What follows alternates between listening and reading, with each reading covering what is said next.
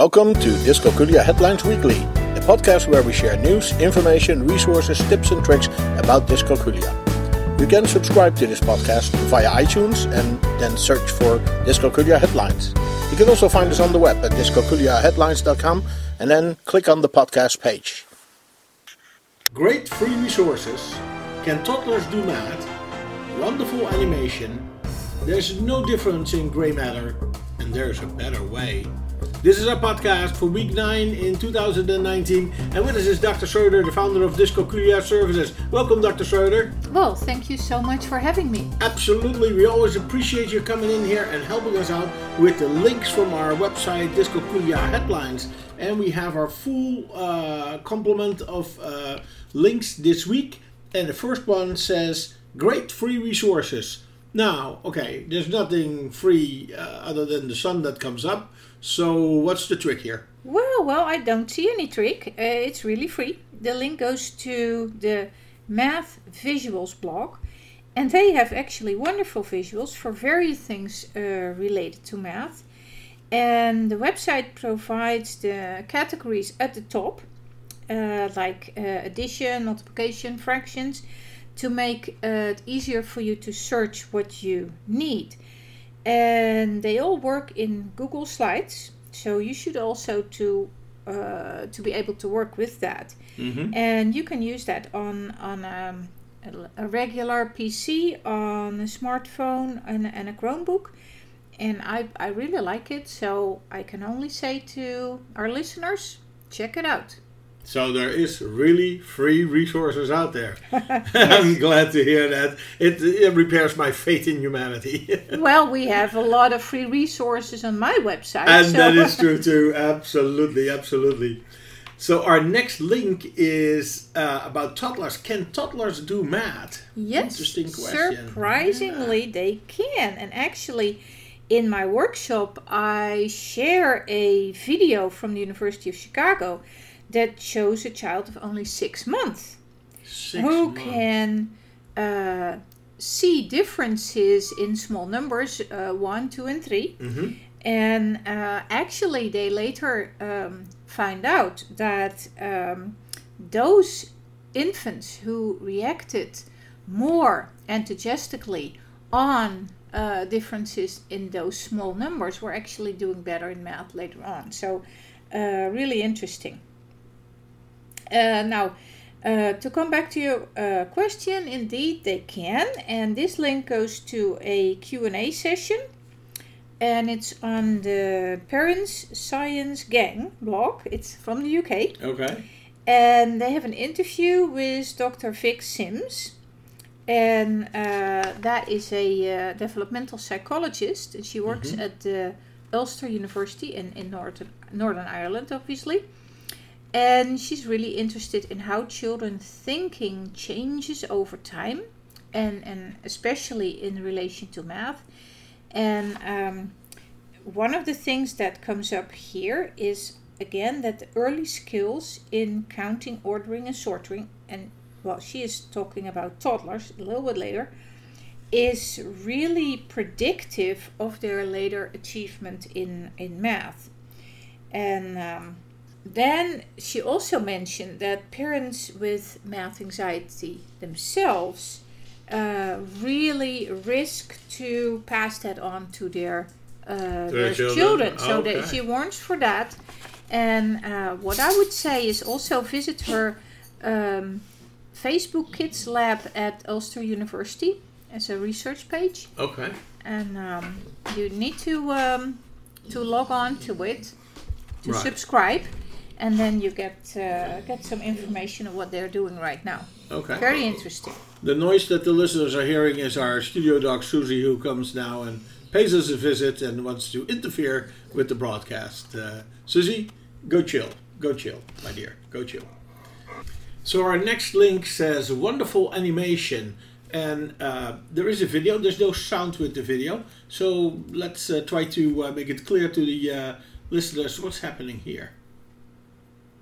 Well, um, just like the math visuals, this is also a professional animation of uh, things, and we try usually to explain it on manual 10 frames. So here you actually see uh, you see two, uh, two 10 frames being filled up with a few uh, dots of different colors and then the kid is um, shown how you can add them together by taking a few dots from one 10 frame and filling up the other one. Okay. It's made by uh, Berkeley Everett and they actually have a large number of similar uh, animations on their Vimeo account and it's all freely available also for, for teachers to use. You can Great. use it directly in your classroom.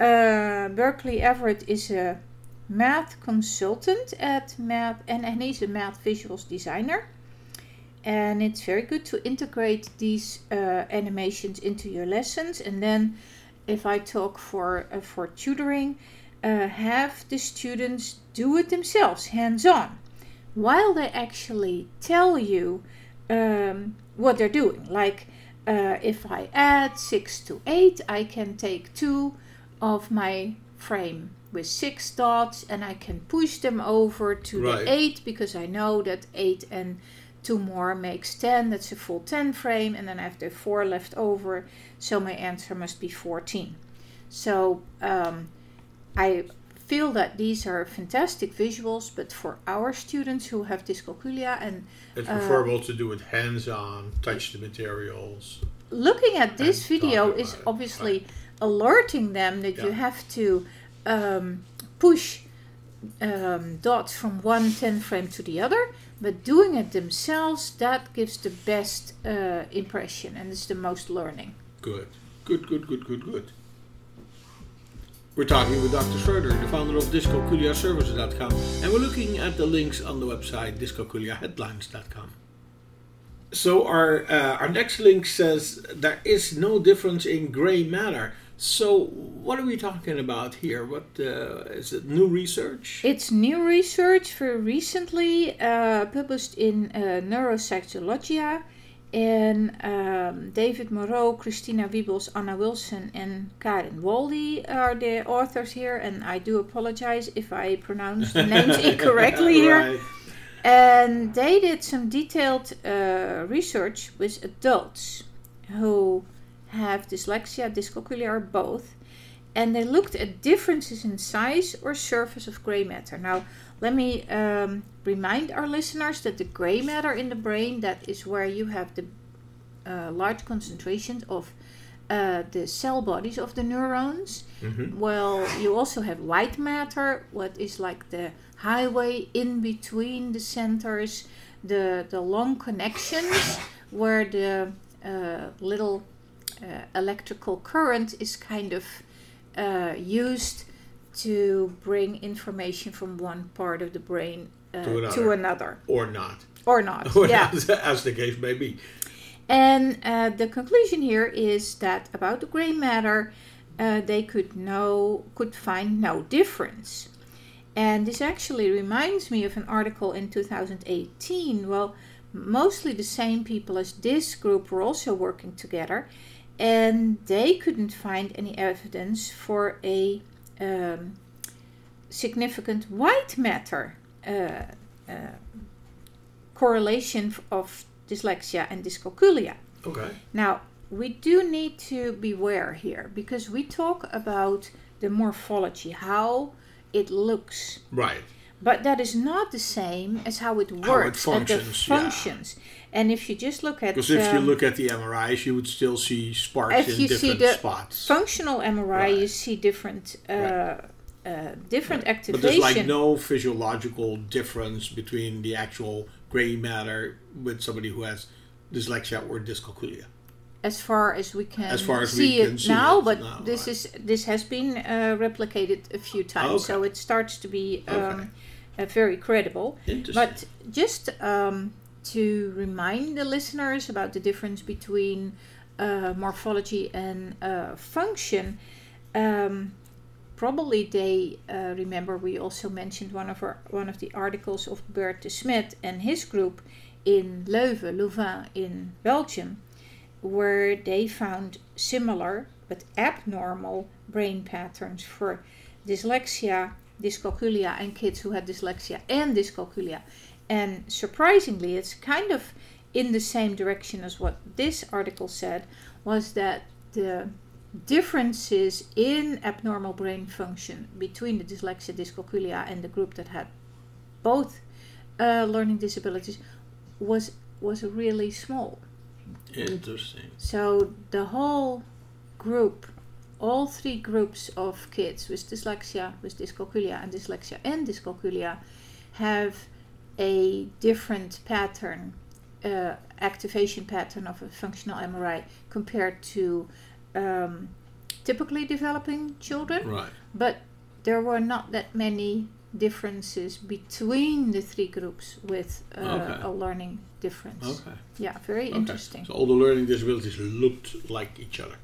Yes, Yes. Interesting. Interesting. although they surface obviously in in different In symptoms. Right. That's interesting research. There's so much from the brain that we still don't know. there's, uh, Mm-hmm. there's so much research still uh, to be done. Yeah.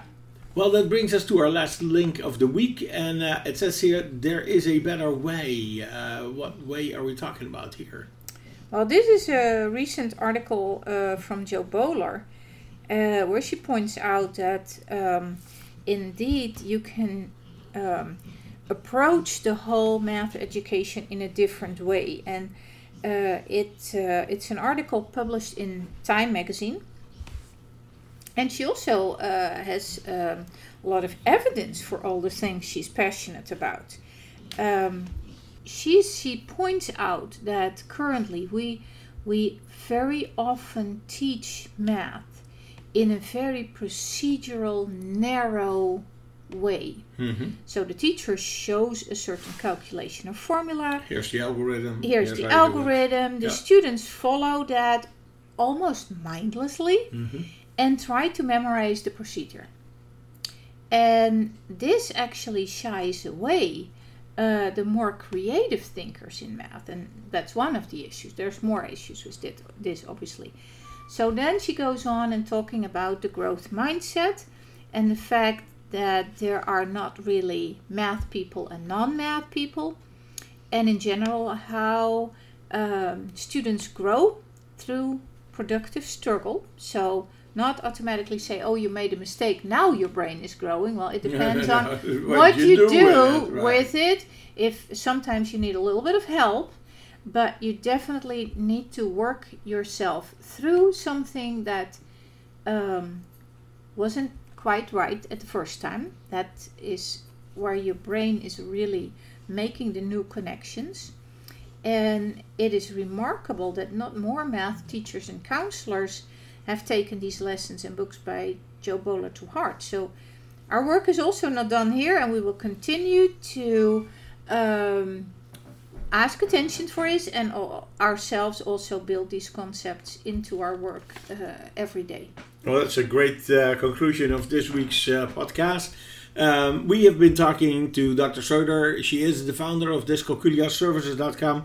You can find her everywhere on the interwebs on her own website, dyscalculiaservices.com, uh, but also on Facebook, Twitter, Pinterest, Instagram, and Flipboard. And Dr. Schroeder has launched a mission to increase the number of dyscalculia tutors in the country. And for that, she has an online course. And all the information about that is at dyscalculiatutor.org. Dyscalculia Headlines Weekly is a production from dyscalculiaheadlines.com. You can find us on the web at dyscalculiaheadlines.com and we are on Twitter at dyscalculiahead. You can also find us on Facebook, we have a board on Pinterest and on Flipboard. Search for Dyscalculia Headlines or follow the links on our webpage. You can send your questions, comments and contributions to communications at dyscalculiaheadlines.com and we may even discuss it in one of our upcoming podcasts. We hope this was useful for you and until next week, you can count on us.